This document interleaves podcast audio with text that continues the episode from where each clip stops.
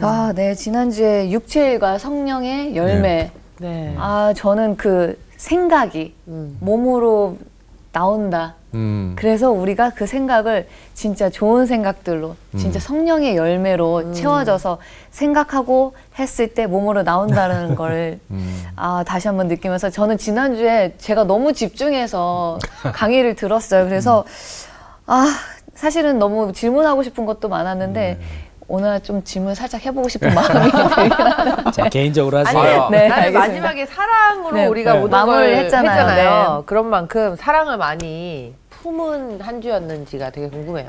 되게 노력을 많이 하긴 했던 것 같아요. 그래, 더 노력해야 돼. 안녕하세요. 안녕하세요. 반갑습니다. 갈라디아서 오늘은 마지막 날이에요. 오늘 하면 끝나요. 왜 이렇게 자, 짧죠?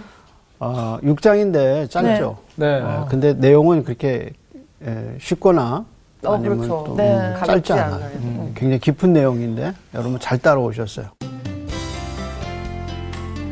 오늘 수업 갈라디아서 10강 새로운 공동체 오직 십자가 갈라디아서 6장을 들어가면서 이제 오늘이 갈라디아서 마지막인데 그러면 이제 맨 앞에서 어떤 일이 일어났나 한번 점검해보고 네. 다시 한번 회상해보는 게 좋을 것 같아요. 네, 우선 갈라디아 교회는 하나가 아니라 그랬죠. 네, 네. 여러 그래서 바울이 갈라디아 교회를 여러 교회들이라 그랬어요. 그래서 바울이 첫 번째 선교 여행을 하면서 정말 애정을 쏟은 거거든요. 그렇죠. 생각해 보세요. 첫 번째 사역제예요. 네. 가장 기억에 남죠. 네, 오래 남. 기억에 남죠. 네, 그래서 첫 번째 사역지에서 교회를 든든하게 세우는데 교회를 든든하게 세운다는 게 뭐냐? 뭐 건물 기초를 어떻게 하면 기초를 단단하게 하듯이 교회의 가장 중요한 메시지가 뭐냐면 복음이거든요. 네, 그래서 사도 바울이 모세의 율법과 십자가를 비교하면서 오직 예수 그리스도를 통해서 구원받는다. 그것이 갈라디아 교회를 세우는 사도행전 13장 14장의 얘기의 포인트예요. 그래서 교회는 어떻게 세우냐? 복음으로 세우죠. 그래서 예수님의 복음으로 교회가 세워져서 갈라디아 교회가 됐는데 누가 들어온 거야? 거짓, 선, 이단이요. 예, 거짓 선생들이. 들어와서 그걸 갈라디아서 5장에서 이단이라고 얘기했잖아요. 이 사람들이 들어와서 주장하기 시작한 거예요. 다른 복음을 얘기 시작한 거죠. 그러면 사도 바울이 그 교회를 보면서 사도 바울의 전략이 나오는 거예요. 그 사도행 이제 사도행전 13장 14장에 세워진 그 갈라디아 교회가 이방인 그러니까 이방 신자들이 유대교 그리스도인들이 들어와서 이게 율법을 지켜야 된다 하고 얘기하니까 이방 신자들이 넘어간 거란 말이에요. 그거에 대해서 사도 바울이 어떻게 대처하느냐 그게 이제 갈라디아서의 내용인데 첫째 바울은 다른 복음을 설명하지 않아. 음, 그리고 무슨 복음을 설명하냐? 참 복음이 진- 뭔가. 진짜 복음. 그래서 다시 복음. 아. 복음이 뭔가를 다시 설명해.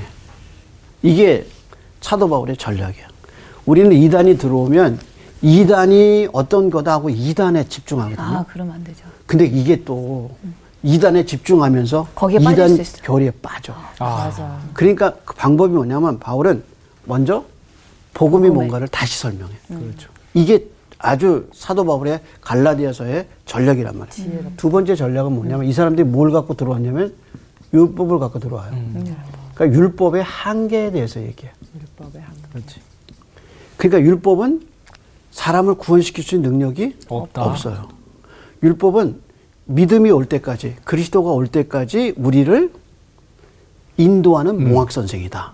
그래서 율법의 한계를 분명히 얘기해요.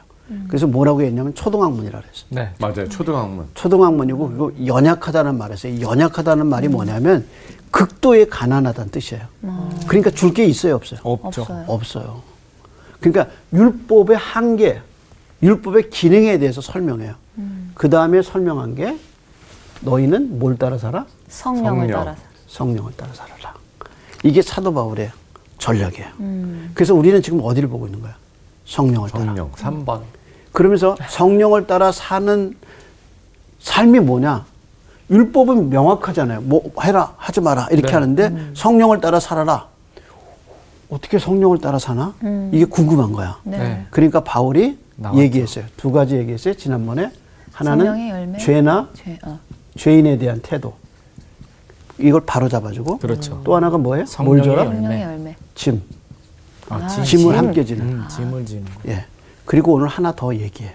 아. 그거 뭔가 봐요. 자, 6절부터 봐야겠죠? 6절 한번 읽어보겠습니다. 6절에서 10절을 먼저 보겠습니다. 네. 가르침을 받는 자는 말씀을 가르치는 자와 모든 좋은 것을 함께 하라. 스스로 속이지 말라. 하나님은 업신여김을 받지 아니하시나니 사람이 무엇으로 씹든지 그대로 거두리라. 자기의 육체를 위하여 심는 자는 육체로부터 썩어질 것을 거두고 성령을 위하여 심는 자는 성령으로부터 영생을 거두리라. 우리가 선을 행하되 낙심하지 말지니 포기하지 아니하면 때가 이름에 거두리라. 그러므로 우리는 기회 있는 대로 모든 이에게 착한 일을 하되 더욱 믿음의 가정들에게 할지니라. 자, 그러면 6장에 들어서면서 특성이 두 가지인데 첫째는 뭘 따라 살라고 권면해요? 성령을 따라. 성령 따라. 따라. 그러니까 6장은 성령을 따라 사는 삶이 무엇인가를 설명하고 있는 거예요. 네. 예. 공동체 안에서 성령을 따라 사는 삶은 죄인에 대해서, 죄에 대해서 각성하고 죄인을 바로 잡아주고 온유한 심정으로 또 하나는 서로 짐을 지라. 지고 네. 그 다음에 세 번째가 뭐냐면 말씀을 가르치는 자와 음. 모든 좋은 것을 함께 함께 하라. 하라. 그러니까 이게 다 뭐예요? 마지막 10절도 뭐랬어요? 기회 있는 대로 착한 일을 하되 뭐 어디에다 해요? 더욱 믿음의 가정들에게. 그러니까 할지. 6장에서 뭘 강조하냐면 행위를 강조해. 네가 성령을 받았느냐? 그러면 사랑이 안에 있어요? 네. 기쁨이 있어요? 희락이 있고 오래 참음이 있어요? 화평이 있어요? 어디로 나타나요? 행동으로 행동으로 나타나. 그러니까 6장은 행위를 강조해요. 그럼 성령 받은 사람 어떻게 사느냐? 말씀을 가르치는 자와 함께 좋은 것을 함께 하라. 함께 하라. 그러니까 성령을 따라 사는 삶은 다 누구와의 관계에서 나타나요. 하나님? 죄를 지은 사람, 남의 짐, 그 다음에 말씀을 가르치는 사람. 사람과의 관계. 그렇지. 아, 굉장히 중요한 포인트가 뭐냐면 사랑과의 관계. 성령을 살아, 따라 사는 사람들은 사랑과의 관계에서 나타나. 이해하시겠어요? 네. 네. 그렇죠. 삶을 또 그러니까 살아가고 내가 성령 충만하다. 그러면 다른 사람과 관계에서 그게 나타난다. 나타나는 거예요. 나만 성령 충만해. 근데 나는 사람은 다 싫어해. 그럼 성령 충만이. 아닌 아닌 거예요. 거예요. 그렇잖아요. 누군가 자기의 허물을 대신 져주고 자기의 짐을 져주고 그리고 바르게 인도해주고 그리고 함께 가지고 친구가 그거잖아. 근데 성령이 충만한 것은 다 갈라디아서 6장에는 다 뭐로 나타나냐면 다른 사람과의 관계에서 관계. 나타나. 그 중에 이제 하나가 누구하고 관계에서 나타나는 거예요. 사람과의 사람 관계 특별히 가정. 말씀을 가르치는. 말씀을 가르치는 가르치는 사람과 그러면 갈라디아서에 말씀이라는 말이 세 번 나와요.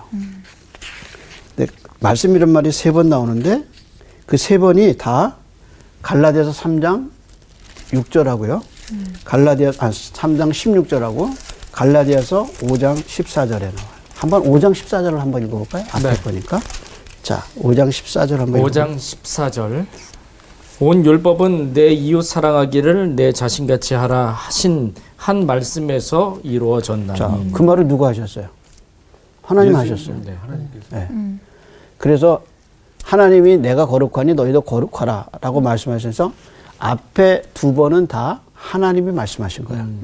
그럼 여기서 말씀을 가르치는 사람은 누구 말을 가르치는 거예요? 약간 뭐 하나님 목사님의 말씀을. 그렇지. 아, 하나님의 말씀. 이게 자기 생각을 그렇죠. 가르치는 내게 아니야. 가르치는 여기 뭐라 그랬냐면 말씀이란 말이 세 번 나오는데 앞에 두 개는 다 하나님이 하신 말씀이에요. 그 말씀을 가지고 어떻게 이 사람이 가르치는 가르치는. 거예요. 그런 사람들과 어떻게 해요? 좋은 것을 함께 하라. 근데 책임이 누구에게 더 큰가 봐봐. 말씀 가르치는 사람, 가르침을 받는 사람. 가르침을 받는 자. 그렇죠. 그 사람 주어니까. 그 사람이 더 책임감이 있다. 있는 거예요. 그래서 사람들 가운데서 이것은 재정적 support를 얘기한다. 그리고 주장하는 분도 있어요. 예. 그래서 교회가 목회자의 모든 것을 공급하는 위치에 있다라고 얘기하는 것도 예, 뭐 일리가 없는 건 아닌데 딱 그렇게만 얘기하는 건좀 그런 것 같아요. 왜냐하면 모든 좋은 것을 함께하라 그랬어요. 근데 이 말을 할 때 사도 바울이 무슨 생각하냐면 지금 갈라디아 교인과 자기가 어때요? 아, 아 지금 관계가 조금 관계가- 틀어져 있죠. 그렇죠. 왜 틀어졌을까? 다른 복음 때문에. 그렇지. 그래서 내가 참말을 함으로 너희와 원수가 되겠냐 이렇게 얘기했어요. 그러니까 지금 사도 바울이 죄에 빠진 사람을 온유한 심정으로 바로잡아라. 그게 누구 얘기하는 거야? 갈라디아인. 갈라디아 교회를 향한 자기의 바- 바울의 마음을 마음. 그대로 다 얘기하는 거야. 그렇죠? 그 사람들이 지금 잘못됐잖아요. 그러면서 바울이 뭐라 그러냐면 이 얘기할 때 말씀을 받는 사람은 가르치는 사람과 함께 모든 좋은 것을 함께 하라 그럴 때 바울은 옛날에 음, 갈라디아 교회하고 관계를 좋았던 관계. 좋았던 관계를 그때 뭐라고 그랬어요? 한번 생각해 봐요. 그때 뭐라고 그랬어요?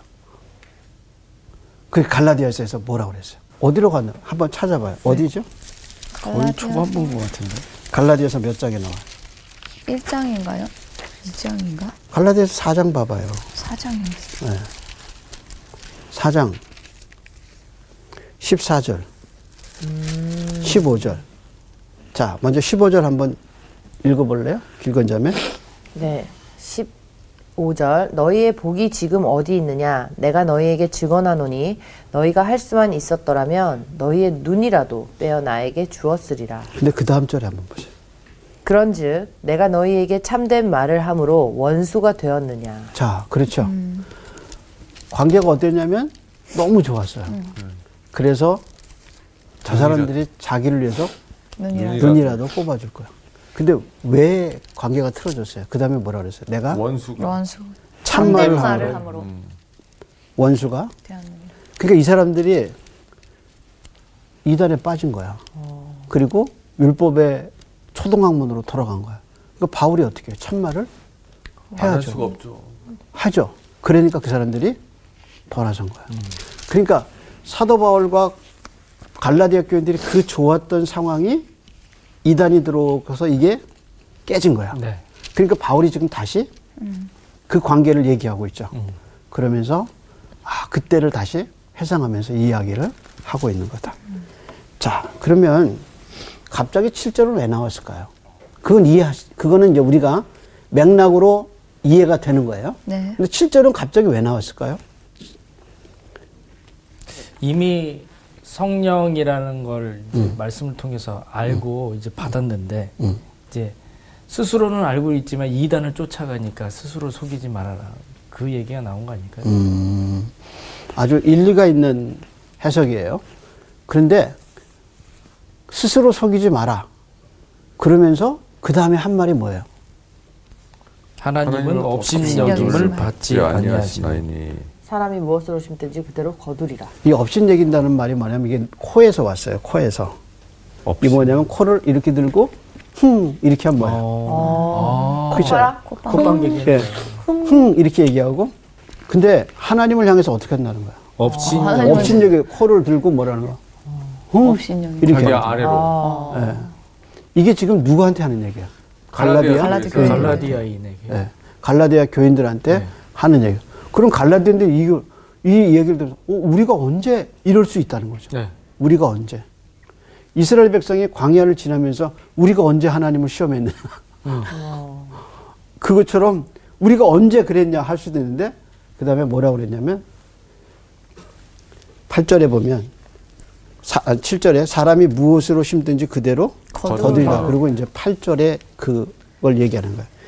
자기의 육체를 위하여 심는 자는 육체로부터 썩어질, 썩어질 것을 거두고 거두고 성령을 그다음에 위하여 심는 자는 성령으로부터 영생을 거두리라. 그럼 이 말은 갈라디아 교인들이 육체를 따라서 육체를 따라 사는 거죠. 썩어진다는 얘기죠. 그래서 율법을 따라 사는 거야. 음. 결국엔 썩어질 것을 거둔다는데 썩어진다는 이 헬라 말 뜻이 뭐냐면 이게 단순히 부패를 가르친 게 아니라 이게 망한다 그 뜻이에요. 예. 이게 이게 푸도라라는 말인데 이게 사실은 망한다, 망한다 멸망한다, 무너질 거다 그 뜻이에요. 그러면 왜 7절에 보편적 원리를 얘기했을까요? 보편적 원리가 뭐예요? 저 심는 데서 나온다. 그렇죠. 인간모. 그렇지 인간고. 그러니까 하나님의 모든 일반 사람들에게 접, 적용할 수 있는 보편적 원리는 뭐예요? 인간. 사람은 심은 대로 거둔다. 거둔다. 그래서 보세요. 땅에 해바라기 씨 심었어요. 뭐 나와요? 해바라기 씨가 해바라기. 나오죠. 장미 씨 심었어요. 뭐 나와요? 장미 나와, 장미가 장미꽃. 그렇죠. 포도나무에서 뭐 나와요? 포도. 그래서 가시에게 가시 나무를 심었는데 포도를 맺을 수 없죠. 없고 기대할 수도. 없죠. 그래서 세상 원리 보세요. 다 심은 대로 거두는 거. 거두는 거예요. 그게 뭐예요? 하나님의 진리. 보편적 원리예요. 이건 성경만 나오는 게 아니에요. 어. 이 농사 비유는 모든 지혜서에 다 나와요. 음. 근데 그거를 가지고 이 보편적 원리를 누구한테 적용한 거야? 갈라디아 갈라디아 교인들. 교회. 너희들이 사는 거는 하나님의 말씀을 어기고 율법을 따라 살면 뭘 거둔다는 거야? 율법. 썩어질 것을 썩어진 거둔 거. 거야. 썩어질 거죠. 음. 그러니까 사도 바울이 성령을 따라 살, 살지 않고 육체를 따라 사는 사람들에게 보편적 원리를 가지고 뭘 얘기한가? 너희 그렇게 살면. 썩어진다. 썩어진다. 나중에 너희가 한 게 다 무너진다. 망한다. 예, 그래서 푸도라라는 음. 그 단어를 썼단 말이야. 그래서 너희가 결국엔 여기서 다 무너질 거다. 이렇게 살면. 그래서 이렇게 살면 안안 된다. 된다 라는 것을 얘기했어요. 자, 그러면서 열매가 말해줘요. 네. 자, 그 다음에 이제 한번 볼까요? 에, 구절 9절 읽어볼까요? 읽어볼래요? 9절 읽을까요? 네. 우리가 선을 행하되 낙심하지 말지니 포기하지 아니하면 때가 이름에 거두리라. 그러므로 우리는 귀에 있는 대로 모든 이에게 착한 일을 하되 더욱 믿음의 가정들에게 할지니라. 때라는 말 나오죠. 네. 예. 여러분, 크로노스하고 카이로스라는 말 들어보셨어요? 네. 네. 예. 크로노스라는 말이 뭐죠? 들어는 봤어요. 똑같은 시간이에요. 그렇죠? 크로노스하고 카이로스라는 말인데 여기서 때라는 말은 크로노스가 아니야. 어. 크로노스라는 말이 무슨 말이냐면 자연적 시간을 얘기해. 음. 예를 들어서 해 지고 집 뜨고 해가 뜨고. 예, 해 뜨고 근데 유대인들은 저녁부터 하루가 시작하니까 네. 뜨고 지고 그다음에 봄이 오고 가을이 오고 겨울이 오고 우리가 지금 일상 지- 일상을 하잖아요. 네. 그래서 시간 관리한다 그러잖아요. 네. 이게 크로노스. 그래서 위대한 사람들은 뭐성 저, 저 큰일한 사람들은 뭘 잘 관리한다 그래요. 시간 관리. 시간 관련해. 그 시간 관리가 크로노스예요. 그럼 카이로스는 뭐냐? 하나님의 시간. 하나님의 시간이라고 얘기하죠. 근데 카이로스라는 말의 뜻이 갖고 있는 말이 뭐냐면 사전에는 이렇게 얘기했어요. 특히 마무리되는 시간과 관련된 특정 시간을 강조할 때 쓰는 단어. 그러니까 마무리되는 시간과 어떤 특별한 시간을 나타낼 때라는 쓰는 단어는 뭐냐면 카이로스예요. 근데 여기서는 지금 크로노스에 딱 카이로스예요. 카이로스. 카이로스예요. 잘 보면 뭐라 그러냐면 구절에 우리가 선을 행하되 어떻게 해요? 낙심하지. 말지니. 그러니까 선을 행할 때 두 가지 위험성이 있어요. 첫째가 뭐예요? 낙심. 낙심. 낙심. 또 하나가 뭐예요? 포기. 포기. 포기. 하지 마라. 마라. 왜냐하면. 뭐라 그러죠? 때가 되면. 근데 이. 때라는 말이 뭐냐면 크로노스 자연적인 시간이 아니라 뭐예요? 하나님의 시간. 그렇죠. 하나님이 손댈 때 있다는. 야. 예를 들어서 이런 거죠. 사도행전 10장에 고넬료가 하나님 앞에 평소에 구제와 기도를 많이 했어요. 그건 크로노스 시간 속에서 그가 선을 선을 행한 거죠. 행한 거예요. 낙심하지 않고 그 다음에 포기하지 않고 쭉 했어요. 근데 근데 누가 찾아오죠? 베드로가. 천사가 찾아오죠. 아, 천사. 그래서 뭐라고 그랬죠? 하나님이 네 구제와 기도를 들으셨, 음. 들으셨다. 들으셨다. 그게 무슨 시간이에요? 아, 그게 카이로스 바로 시간. 카이로스. 예를 들어서 더 다른 예를 들면 한나가 아이가 없잖아요. 네. 네. 그래서 어디로 가죠? 실로로 가요. 아, 시, 응. 실로에서 성전에서 기도해요. 기도하죠. 근데 기도하고 집으로 돌아갔는데 뭐라 그랬냐면 하나님이 한나를 기억하사. 하나님이 기억하셨어요. 그 시간이 무슨 시간이에요? 카이로스. 카이로스. 그러니까 우리가 크로노스 시간을 살면서 선을 행하면 어느 날 하나님이 당신의 시간 속에 우리의 기도를 기다려. 들으시는 거예요. 그래서 성경에 재밌는 건 뭐냐면 기억한다는 말 속에는 반드시 무슨 일이 일어나면 생명이 태어나. 그- 그래서 하나님이 기억하시고 일어난 일이 뭐냐? 새로운 생명들이 일어나는 거예요. 그러니까 새로운 생명이 태어나는 시간은 크로노스의 시간이 아니고 뭐야? 카이로스. 카이로스의 시간.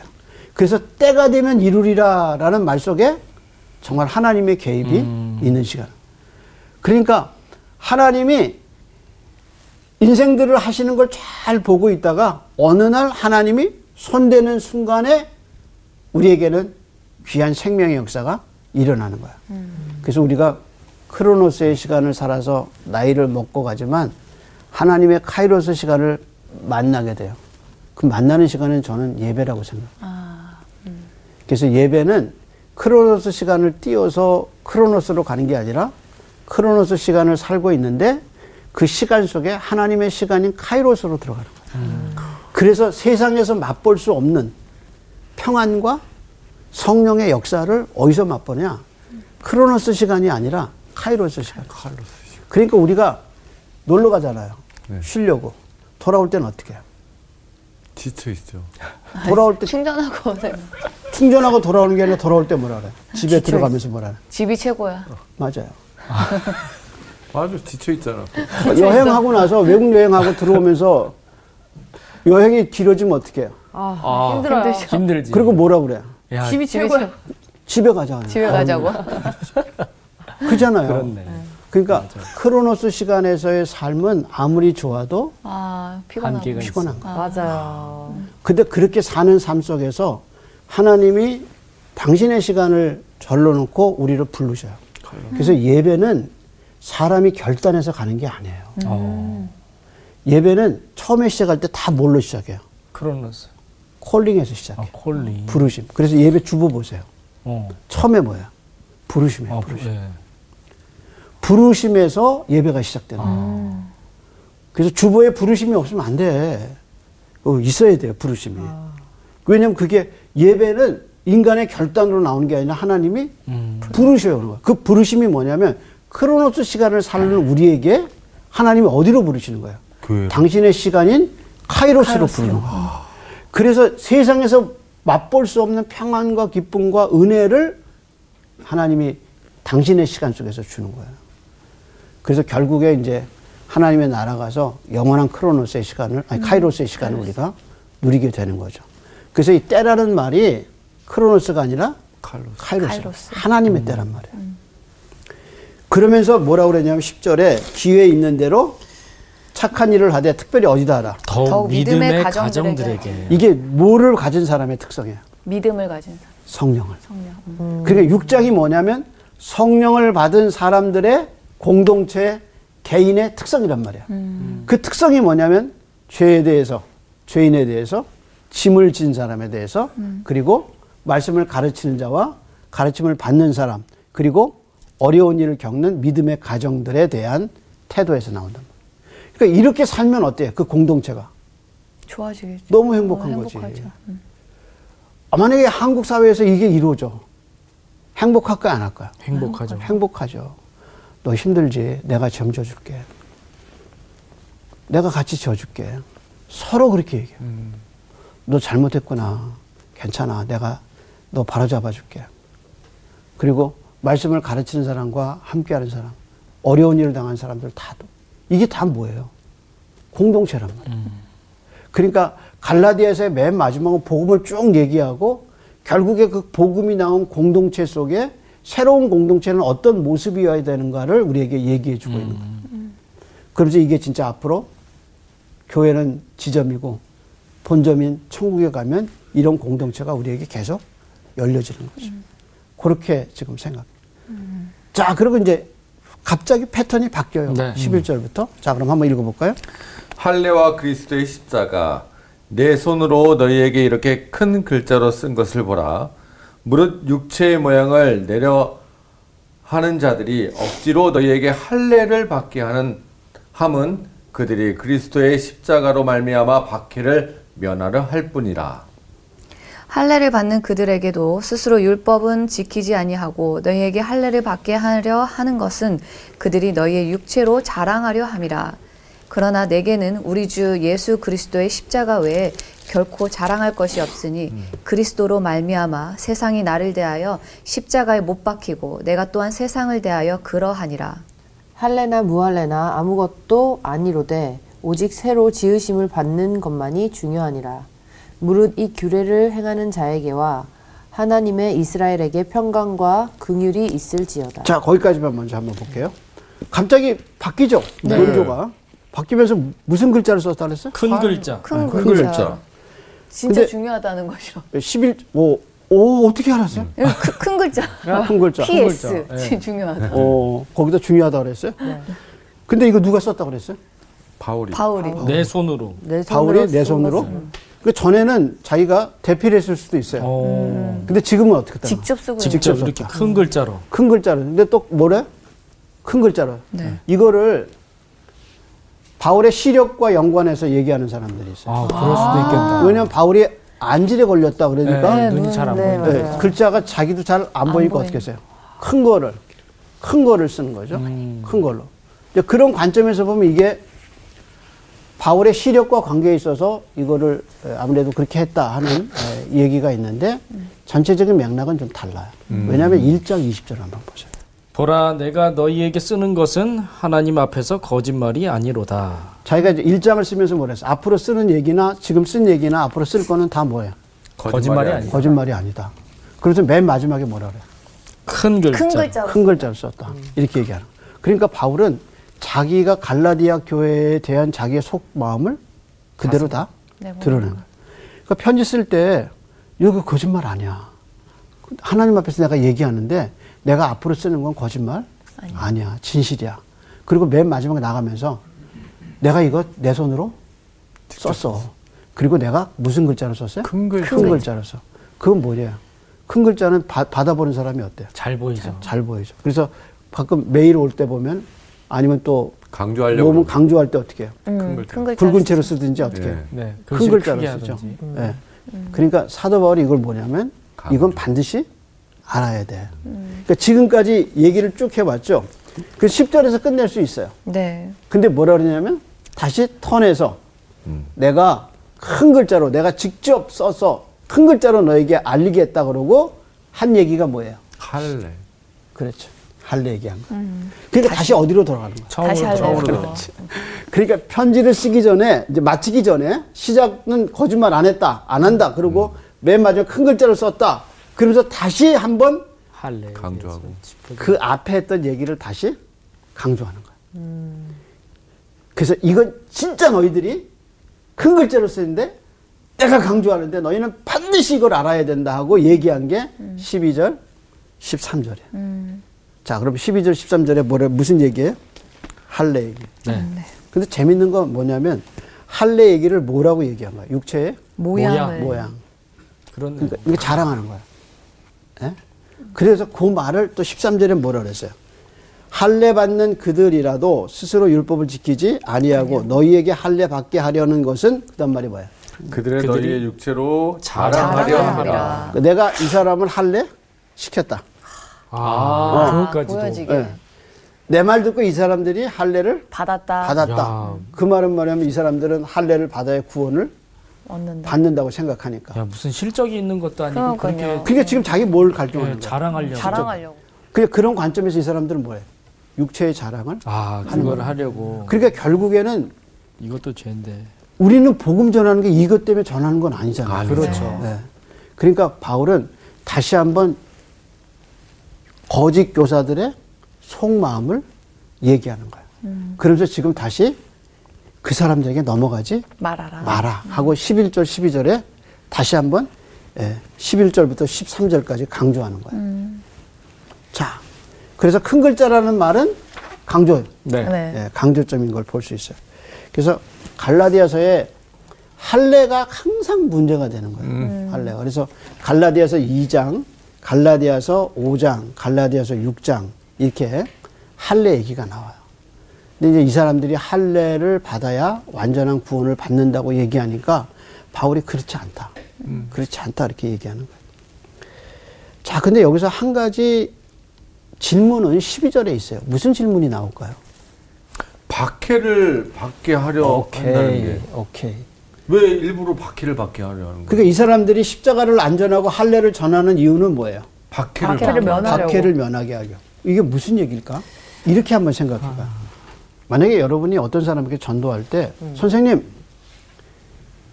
착한 일 하세요. 음. 그러면 하나님이 선생님 귀하게 보시고 천국 가게 할 거예요. 그러니까 에, 착하게 사셔야 돼요. 죄 짓지 마세요. 그러면 모든 사람이 어때요? 오, 착하게 살아야 인정해요. 되겠다. 착하게 살라는데. 네. 그렇잖아요. 율법주의자들이 뭐라 하냐면 율법을 지켜. 어? 그럼 구원이 할례도 받아. 그럼 너 완전하게 구원 받아. 이렇게 얘기해요. 근데 이 전도를 어떻게 하냐면 선생님은 죄인이세요. 선생님 구원 못 받으세요. 자기 행위로. 선생님 하나님이 구원의 방법으로 예수님을 십자가에 못 박게 하셔서 예수님을 통해서 구원받게 하셨어요. 선생님 예수 믿으세요. 그러면 반응이 어때요? 네. 어, 듣- 듣기만 해도 네, 저 교회 다녀보던 죄인이라고 하는데 교회. 안 다녀도 네, 저 교회 다녀요. 아, 내가 죄인이라니까 약간 거부감부터 느껴지죠. 왜냐면 죄를 알아야 네. 은혜를 알고 그래서 하나님이 죄 문제 때문에 누굴 보내신 거예요? 예수. 예수님. 예수님을 보냈잖아요. 근데 그것이 사람들은 환영하지? 알아요. 그런데 바울은 구원의 길은 너무 확실해요. 14절에 보세요. 그렇게 율법의 행위를 얘기하고 14절에 뭐라 그랬어요? 십자가 외에는 결코 그러나 자랑할 내게는. 내게는 우리 주 예수 그리스도 십자가 외에는 결코 자랑할 것이. 없느니 그다음 말이 뭐냐면 그리스도로 말미암아 세상에 세상이 나를 대하여 십자가에 못 박히게 못, 못 박히고, 박히고 내가 또한 세상을, 세상을 대하여 그러 그러하다 그랬죠. 근데 이 귀절하고 앞에서 배운 몇 절하고 연결하냐면 14절하고 5장 14절하고 24절하고 연결해 보세요. 5장 24. 아, 그렇죠? 네. 5장 24절에 그리스도 예수의 사람들은 육체와 육체와 그그 정욕과 탐심을 십자가에 십자가에 못못 박았느니라. 그런데 바울이 뭐라 그랬냐면 그 개념을 여기다 얘기하죠. 네, 그대로 이. 그러니까 인간의 구원은 뭐로 이루어져요? 십자가. 네. 십자가. 그러니까 인간의 구원은 십자가 외로는 다른 게 없어요. 그러니까 바울은 뭘 전하는 거예요? 십자가를 전하는 거고. 보고 그 자가 구원 없어요. 없죠. 하나님의 유일한 구원의 길은 뭐예요? 십자가. 십자가라는 거예요. 그러니까 자기가 그걸 전하는 거예요. 네. 그래서 갈라디아서의 주제가 뭐냐? 뭐예요? 십자가. 그래서 갈라디아서의 큰 주제가 뭐냐면 하나가 십자가고 또 하나가 뭐냐면 그 십자가를 알려주는 분이 누구셔요? 성령. 예수. 성령. 그래서 6장에 십자가와 성령은 어떻게 해요? 같이 가고. 같이 간다. 그래서 바울은 뭐라 그랬냐면 나는 십자가 외에 자랑할 것이 없다. 없다. 그 말은 내가 자랑할 것이 많은데 그 중에 제일은 제일은 십자가다. 이 얘기가 아니. 아니, 아니에요. 하는 거죠. 자기는 자랑할 게 하나도 없다는 거야. 뭐만 자랑할 때. 십자가만 십자가 자랑하면 돼요. 네. 자기를 구원한 게 뭐라? 십자가. 십자가에 달린 예수 그리스도란 말이에요. 그리고 그걸 알려주신 분이 누구예요? 성령이에요. 그래서 우리에게 오셔서 아빠, 아버지. 아버지라고 부를 수 있게 하고 말씀을 들을 때 누가 왔냐면 성령이 성령님. 오셨다는 거죠. 그 갈라디아 교인들에게 사도 바울이 그렇게 목 터져라 외치는 거예요. 내가 자랑할 것은 오직 십자가. 십자가 밖에 없다. 왜냐하면 그것이 하나님이 주신 유일한 구원의 방법이기 때문에. 근데 이 사람들은 뭐를 구원의 방법으로 자꾸 생각하는 거예요? 율법. 율법. 율법. 그러니까 다시 나가기 전에 율법의 무능함에 대해서 다시 한번. 다시 한번 얘기하고 그 다음에 그 다음에 얘기한 게 뭐냐면 십자가를 얘기하는 거죠. 자 그러면 한번 물어볼게요. 갈라디아서의 큰 두 가지 주제가 뭐라 그랬어요? 십자가와 십자가, 성령. 십자가와 성령. 이 둘에는 둘은 떨어질 수가 없죠. 없는 거야.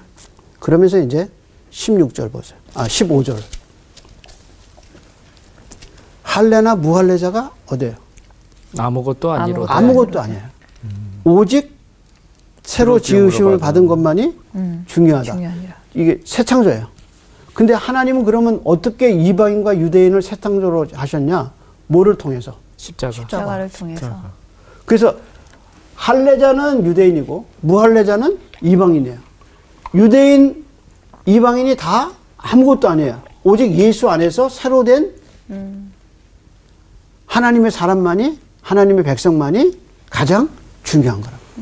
그러니까 다시 한번 여기서 너희가 무할례자다 유할례자가 꼭 하는데 아무것도 아니고 정말 중요한 것은 십자가 안에서 구원받은 우리다 이렇게 얘기합니다. 자, 그럼 16절 보면 이 네. 규례를 행하는 자에게와 하나님의 하나님의 이스라엘에게 평강과 평강과 긍휼이 있을지어다. 있을지어다. 그리고 17절에 약간 이해가 안 가는 말을 한 번 더 해요. 네. 17절 한번 읽어 볼래요? 이후로는 누구든지 나를 괴롭게 하지 말라. 내가 내 몸에 예수의 흔적을 지니고 있노라. 그러면 여기서 자기 몸에 뭘 가지고 있어요? 예수의 예수 흔적. 흔적. 흔적을. 이 흔적이라는 말이 무슨 말이냐면 옛날에 동물 누구 건지 모르잖아요. 네. 그럼 어떡하죠? 이게 표시를 누구 해놨죠. 거라는 건 뭐예요? 가죽에다가 표시해놨죠. 인을 인치죠. 네. 인치죠. 그리고 죄수를 죄수들이 죄를 졌다고 이마에다가 도장 찍어. 네. 그렇죠. 뜨겁게 S라고. 붙인다 그래요. 시너라고. 어. 네, 볼에다 한다거나 이 사람 죄 졌다 그래서 나중에 그게 뭐 세인트로 바뀌었다 그러면 변해서 그랬다 그래서 어쨌든 뭔가 표적을 표적을 남기기 위해서 피부에다가 네, 박는 걸 새겨요. 뭐라 그래? 흔적이라고. 해요. 네. 근데 바울은 뭐가 있다는 거야? 내 몸에 예수의 예수의, 흔적. 흔적이 있다. 흔적. 이게 뭔지는 정확하게 몰라요. 그렇죠? 근데 왜 이 이야기를 했을까요? 뭔지는 모르는데 내 몸에 흔적이 있다. 이게 질문이에요. 저는 좀 음. 요즘 왕따 당하는 친구들이 그 따돌림 학대하는 친구들한테 이렇게 얘기했습니다. 나 괴롭히지 마라. 어. 나 우리 엄마 아빠 흔적이 있어 이렇게 어. 얘기해도 좋을 것 같다는 생각이 드는데. 음. 또 그런데 왜 그 얘기를 했을까요? 나 나도. 이렇게 그 예수님을 따라 살기 위해서 복음을 따라 살기 위해서 이렇게 힘든 과정들을 겪었다. 겪었다. 이 몸의 흔적들을 통해. 근데 왜 그걸 갈라디아 교인들에게 얘기하죠? 이게 보면요. 음. 나를 괴롭히지 괴롭히지 마라. 마라가 아니라 괴롭게 하지 말아요. 그러니까 왜 그러냐? 그러니까 누구한테 이들이 얘기하는 거야? 이단이 들어오면서 원래 바울이 전도했던 거와 다른 행보를 율법을 따랐잖아요. 그러니까 그걸로 인해서 바울이 괴로웠잖아요. 어, 굉장히 많이 접근했어요. 음. 이 사람들이 뭘 부인하고 있는 거야? 진짜 십자가를. 아니 사도임을 맨 처음에 그렇지. 아, 사도 바울이 뭐가 아니라고 주장한 거예요. 사도가 진짜. 사도가, 사도가 아니라고. 아니라고. 그런 거죠. 근데 바울은 지금 나가면서 뭐라고 그래요? 그러니까 그런 말로 나를 괴롭게 하지 마라. 마라. 마라. 내 몸에 뭐가 있어요? 예수의. 흔적이 있다. 그 자기가 뭐라는 거야? 사도 사도다. 바울이라니. 아, 그 얘기. 사도됨의 표시가 여러 가지가 있거든요. 음. 그러니까 바울은 다시 한번 갈라디아서를 놓으면서 뭐라 그래요? 나는 사도다. 사도다. 나는 예수 그리스도의 제자다. 사도다. 내 몸에 흔적이 있다. 있다. 이렇게 얘기해요. 그러면서 맨 마지막에 바울이 마지막 단어를 하나 썼어요. 네. 그게 모든 사람에게 절대적으로 필요한 거예요. 뭘죠? 심령이 너희들에게 있어. 뭐가? 뭐가? 은혜가, 은혜가. 그리스도의 그렇지, 은혜가 그렇지. 그러니까 맨 마지막 말 바울이 마지막으로 이건 너에게 반드시 있어야 된다는 게 뭐야? 그리스도의 은혜. 은혜. 은혜. 은혜 없으면 안 된다. 아무것도 아니야. 그러니까 너희 심령에 뭐가 꼭 있어야 되느냐? 은혜가 은혜가 있어. 은혜, 은혜. 그래서 갈라디아서의 맨 마지막 말은 은혜와 아멘이에요. 예. 그럼 여기서 우리 근본적인 질문을 해봐야 돼요. 갈라디아 교인들이 어떻게 그렇게 예수를 잘 믿어서 너희가 성령을 받을 때 듣고 믿음에 서냐, 율법에 행위 서냐, 정말 성령 받은 것 같이 하고 구원 받은 것 같이 그렇게 했는데 어떻게 율법으로 돌아갔을까? 그 이유가 뭘까 라는 게 궁금해 하잖아요. 그러면 이제 처음 물어보는 질문이 뭐냐? 그 사람들이 처음부터 구원 받았을까? 라는 거죠. 거기에 대한 질문의 답은 부정적이야. 이 사람들은 어쩌면 이 갈라디아 교회 안에 성령을 받은 사람들 가운데 성령을 받은 것처럼 행하는 사람이 있었고 구원받은 사람들 사이에서 구원을 받은 것처럼. 행동했지만 사실은 성령이 없고 십자가가 없는 사람들이 있었다는 거예요. 음. 그러다가 유혹을 받으니까 글리 넘어갔을 거라. 그래서 이 마지막 장면을 나가면서 우리는 두 가지 주제. 정말 예수님의 십자가를 당신은 믿고 있는가? 그 의미를 아는가? 또 하나 정말 당신 속에 성령님이 생생하게 역사하고 계신가? 이 두 가지 질문을 우리는 해봐야 할 겁니다. 오늘은 여기까지. 아, 여기까지. 고생 감사합니다. 오늘 히든이 나왔네요, 진짜. 십자가와 성령. 은혜와 아멘. 맞아. 은혜와 아멘. 그거 마음에 새기면서 갈라디아서를 진짜 다시 한번 읽어보면 오늘 목사님이 지금까지 쭉 말씀하신 게 어떤 내용인지 한번 마음에 깊이 새길 수 있는 기회가 되지 않을까라는 생각이 듭니다. 네. 카이로스. 하나님의 때. 어, 하나님의 시간에 살아야 되지 않을까. 그 시간 속에 있어야 되지 않을까. 그래서 오늘의 마지막 말씀처럼 저 은혜와 아멘을 할 수 있는 매일매일이 됐으면 좋겠다라는 생각을 했습니다. 네. 우리가 율법을 따라 산, 사는 삶이 아니라 그걸 기준 삼는 게 아니라 가장 중요한 십자가 예수님을 닮기 위해서 살아간다는 걸 분명하게 깨닫고 그러한 삶을 살 때 진짜 하나님께서 주시는 그리스도의 은혜가 내 안에 자리 잡지 않을까라는 생각이 듭니다. 저희가 다시 한 번 이 갈라디아서를 읽으면서 네. 또 다시 한 번 또 우리가 배웠던 거를 뒤, 되짚어 보면은 되게 좋을 것 같아요. 네. 네, 여기까지 하도록 하겠습니다. 네, 감사합니다. 이번 주 퀴즈입니다. 갈라디아서에 언급된 성령의 열매가 아닌 것은 무엇일까요? 1번 사랑, 2번 절제, 3번 소망. 정답을 아시는 분은 CBS 성서학당 홈페이지나 카카오톡 채널을 이용하시면 됩니다. 선정되신 분들에게는 대한성서공회에서 발행한 성경, 성경 통독을 위한 최고의 자습서 성경 2.0, 성서학당 선생님들의 저서 중 하나를 드립니다.